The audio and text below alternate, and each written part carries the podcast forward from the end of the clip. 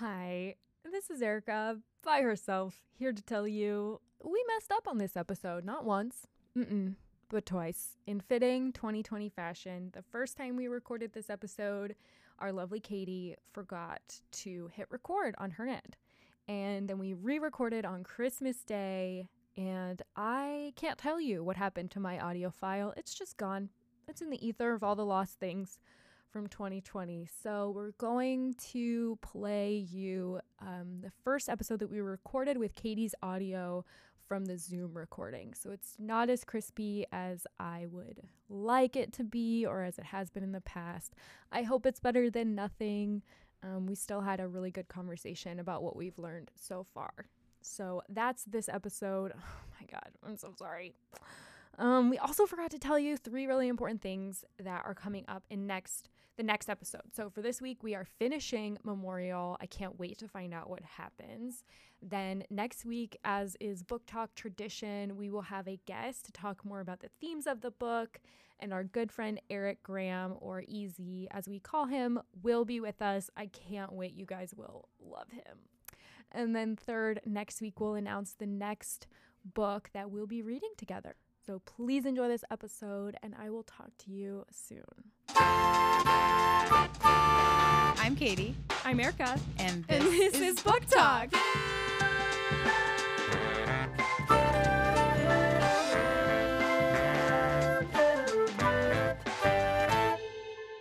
Hi, Katie. Hi, Erica. How are you? Good. Happy almost Christmas let's just start with a quick summary. So we start this section and find out that Mike invites his mom to come see him or come visit him in Houston. We don't really know how the timing unfolded um, between kind of when he found out his dad was sick, when him and Benson got in the fight, and then when he ended up actually leaving. Um, later in the section, he meets Tan. We're still unsure if um, Mike is going to take over the bar or not. Still unsure if he's going to sleep with Tan or not. Um, Eiji is getting sicker and sicker. So we're flashing back kind of between phases of Mike's life um, when Benson moved in, when his dad originally left and he was a kid, and then going, spending a lot of time at his dad's bar in Japan throughout this section. Um, at the end, his dad does go to the hospital and is clearly taking a turn for the worse. And that's the last part we read about. In the first episode, we talked about Bryan Washington's writing style. How is that evolving for you?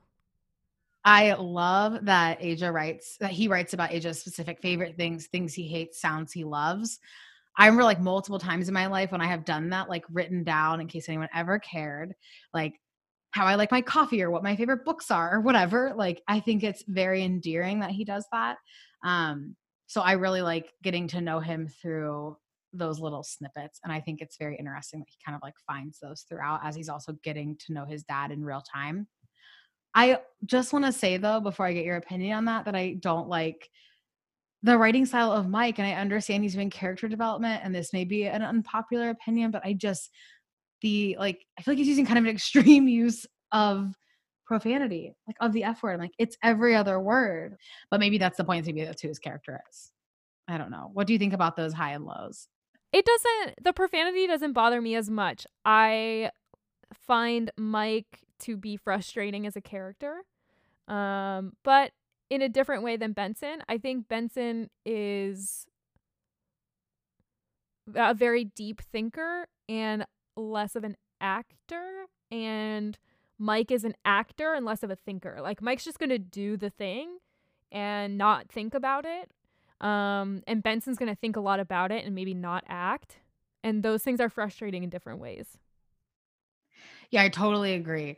I do think Mike just comes off, I think the like, he's just acting. I, I just, the word I keep coming back to about his characters, I just feel like he's aggressive and not aggressive like he's gonna fight people just like he's a very like or maybe abrasive character i don't know maybe i just like don't identify with him but I I also think they're very different characters, frustrating in their own ways, which is what makes the relationship kind of frustrating to read about as well. Speaking of relationships, I also was curious. We see and kind of learn more about two relationships in this section. We talk about Mike and Benson, and then also Mike and his new friend Tan. And I was wondering what you thought about those two, or kind of the juxtaposition of those two relationships in this chapter.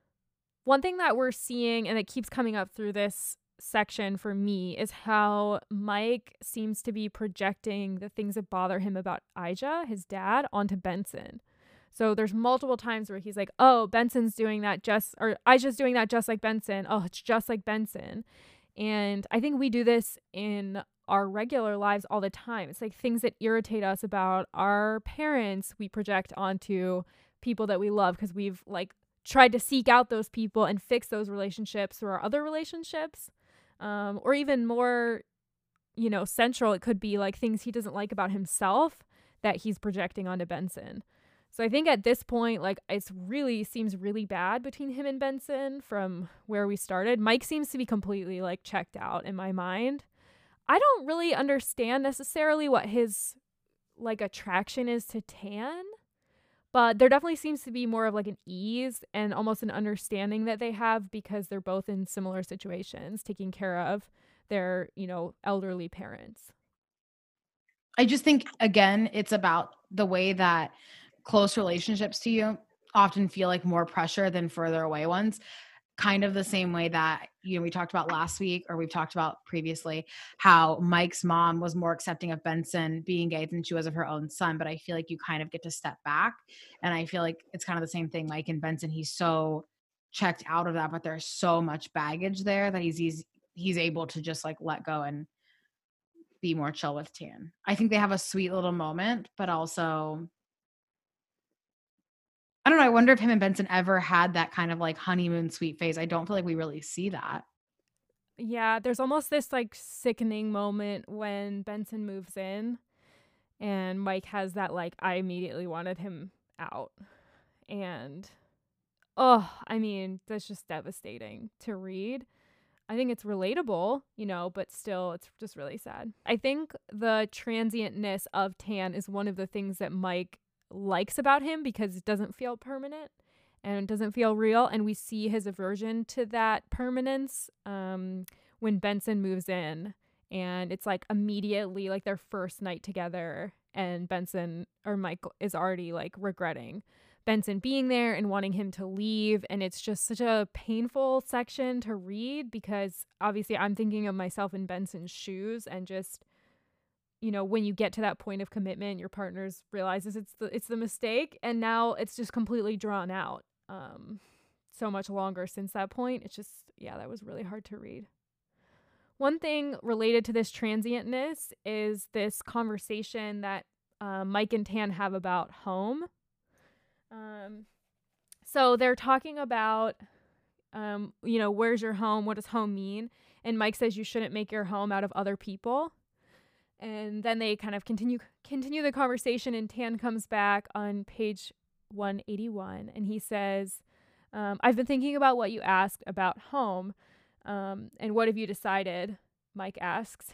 He says that a, that loving a person means letting them change when they need to and letting them go when you, when they need to and that doesn't make them any less of a home just maybe not one for you or only for a season or two but that doesn't diminish the love it just changes forms and I think that's like exactly what we're reading is maybe the two of them are a home for each other for a very specific time. And him not letting Benson change is not letting Benson become a home for someone else's love. When you're reading that, I'm like, yeah, I think Mike is around all these people who like think of things in different and deeper ways because any of that in his brain, it's unsure. But that might have been I do think it's interesting though because Mike is immediately like you don't make a home out of other people. I think this kind of goes back to what you were saying about how like projecting your family or parents. I wonder if like because his parents constantly left him, like his mom, his dad left and his mom left and um his relationships with them are clearly strained at different times if that kind of informs his reluctance to like build a home with Benson. I think they have a couple of sweet moments. I wonder if they were different people, like it could have been different. Mm, we'll never know because, again, like we keep kind of reading, it's like you get one life, you get one chance, you get one, like one story. Um, but we do see Michael like pressing back against this, like it'll be what it'll be, kind of like this is good enough is good enough um, because he recognizes that that's how his dad has ended up where he is. Um, and he doesn't want to get there. Okay, I know last week I talked about um, Mike and Benson's relationship. So I was kind of wondering what you thought about it now, like how they communicate, how they talk to each other, what the foundation of their relationship is built on. Like, how do you think it's going? I was thinking about the title of the book this week. Um, obviously, it's a memorial because his dad is going to pass, but I think it's also like a memorial to this relationship. And there's definitely a like what could have been, and maybe a, you know, maybe a this should have never been in the first place. Um, but of course, like we can't we can't know that, and that's like the the human crisis. um, but this is kind of a memorial to I think also like a failed relationship and what a failed relationship can teach you about yourself and um yeah, it's hard. I don't I don't think that they have a great relationship, but I don't blame them because of their parents didn't give them good examples of what a good relationship could be like. I think this is an interesting point too, because when you're in it, when you're in a relationship that's failing, it can be so hard to like understand that that's what's happening or admit that that's what's happening. And there was one quote, I can't remember what page it's on, where they say everything looks different in context. Like when I read that, I was like, oh yeah, because this conversation looks different because of the fight, because of the mom, because of the time of year and the relationship they've had, and all these different things. Like everything looks different in context, which I think I really like that part of it. That line. Oh yeah, and it's also like it's so obvious. I mean, we can think about this of like when if you if these if these were your friends, if Benson's your friend and you guys are having a drink and he's telling you about their relationship. I mean, it's so obvious to be on the outside and to say like, "What are you doing? You guys should break up. It's not working. You're not communicating." Like, you know, but when you're in it, it's so hard to see that and it's so hard to receive that what makes so much sense from the outside. And that's like we're not appreciating their context. Right. I also Absolutely. think you're, you're too emotionally like close to it sometimes to see because when you mm-hmm. see it then you have to admit it then it sucks because then you have to go through it like as soon as you as soon as he admits like this is the end of this like as soon as mike or benson admit like this is no longer working and it's not going to then they have to like break up and move out and separate their lives and tell their friends and do all those shitty things that you don't want to do so i feel like and you don't want to admit you just wasted this time and effort with a person that it's not going to work with my last thought about their relationship at this point is I think there are a lot of things that you can come back from, but I think some things, once you say them, you can't unsay them. And when they were in the fight and Mike threw um, Benson's being HIV positive back at him, I think that's a line that you can't necessarily. I mean, I I feel like some couples probably could come back from it. I don't want to say that line is the same for everybody, but I think these two men and what we know about them, like that is such a such a dagger to put into someone that I think that's going to sever their potential for the future. So I think the forecast is bleak uh, for the two of them, but hopefully we will have some like learnings, you know, along the way and they can get something good out of out of their time together.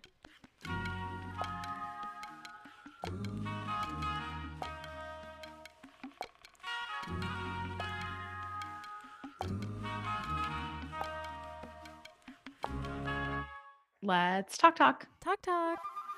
What's your high of the week? What's your low of the week? Do the low first. I've gotten two papers rejected within a week, which getting paper rejections is not like that uncommon. I mean, I'm sure every academic gets at least five to 10 journal rejections a year, but it's like when you work on something for so long and you get a rejection, it just sucks. And to get two in the course of one week is just awful. So that was my low. And it was really sad for anybody who listened when we did Red at the Bone. James is also on that paper with me and he called me. And it was one of those things where you're like, oh no. if he's calling me, this is bad. And I picked up like on the first ring and was like, tell me.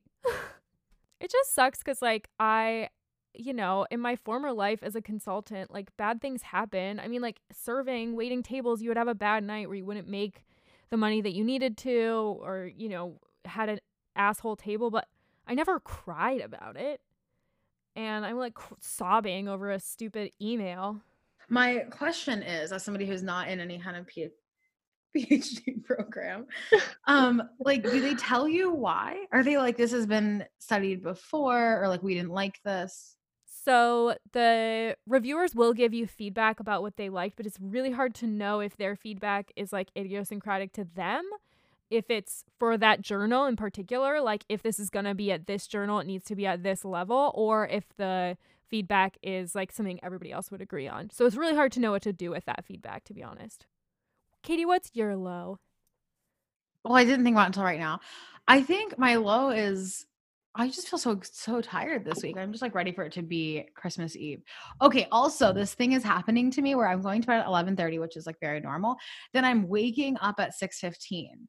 I was thinking, I think if I had a plan where I was like because I feel like the issue is like I won't I won't like be productive and then I don't know. I guess there's times at night I relax. I can just do less relaxing at night and go to bed earlier. I feel like I'm getting old though, and that's really the low. It's not cute. Mm. Um but today we took our friends Matt and Dale and their baby Jasper, and we went on a little walk to see some Christmas lights. And it was um, really muddy and and there were lights, but not like a ton. And I fell in the mud, but it was hilarious. And also, Jasper carried on a glow stick the whole time, just screaming Christmas songs and carrying it. And it was great. Um, it was very cute. And it's like almost Christmas, so I'm excited to. We are still traveling a little bit, like we're just dropping gifts off in Athens, but then we're going to my parents for the weekend, which will be like actually relaxing there was a big snowstorm in Brooklyn and people were obsessed. I've never seen Brooklyn like this. So I live right by a big park in Brooklyn and people like were like it was not like a couple people are sledding. It's like I'm pretty sure everyone with a child is sledding right now.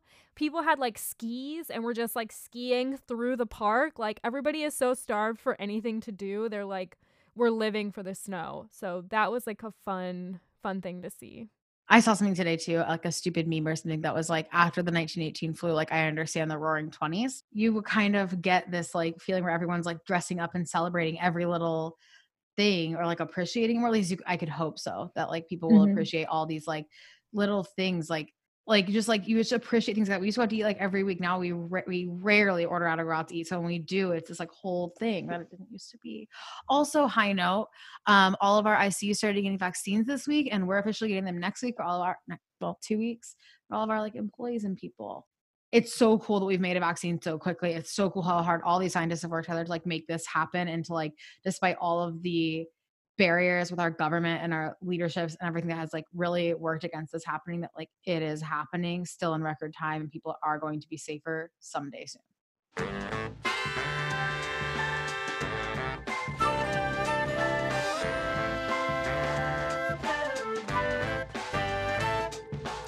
Talk is made by me, Erica Bailey, and Katie Cheney, with production support from Dan White. Our theme music is by Dan White. We'll see you next week. Thank you.